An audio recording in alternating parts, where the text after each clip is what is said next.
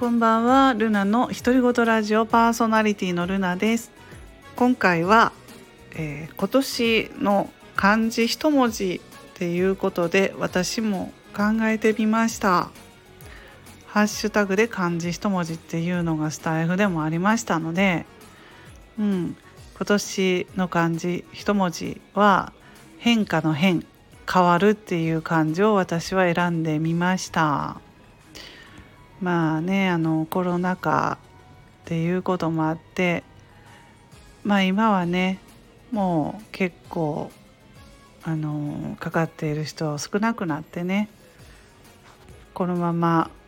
収まるかなっていう感じなんですけれども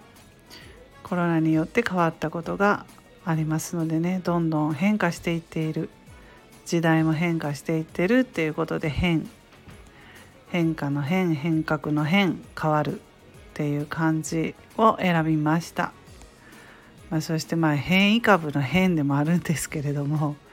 まあ、そちらの方はちょっと置いといて変化の変ですね。はいそんな漢字を選んでみました。まあ今年もねもうあと本当に残りわずかっていうことで早いですよね。もう年齢を重ねると本当に一年一年が早くってうんもうね年末だと思っています、まあ、そしてもうすごく寒くなってきて夜はねすごく寒い夕方もう過ぎて7時ぐらいの今時間なんですけれども本当に寒くなってきました。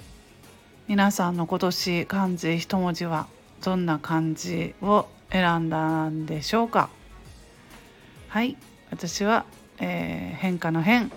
変わるという漢字を選んでみました。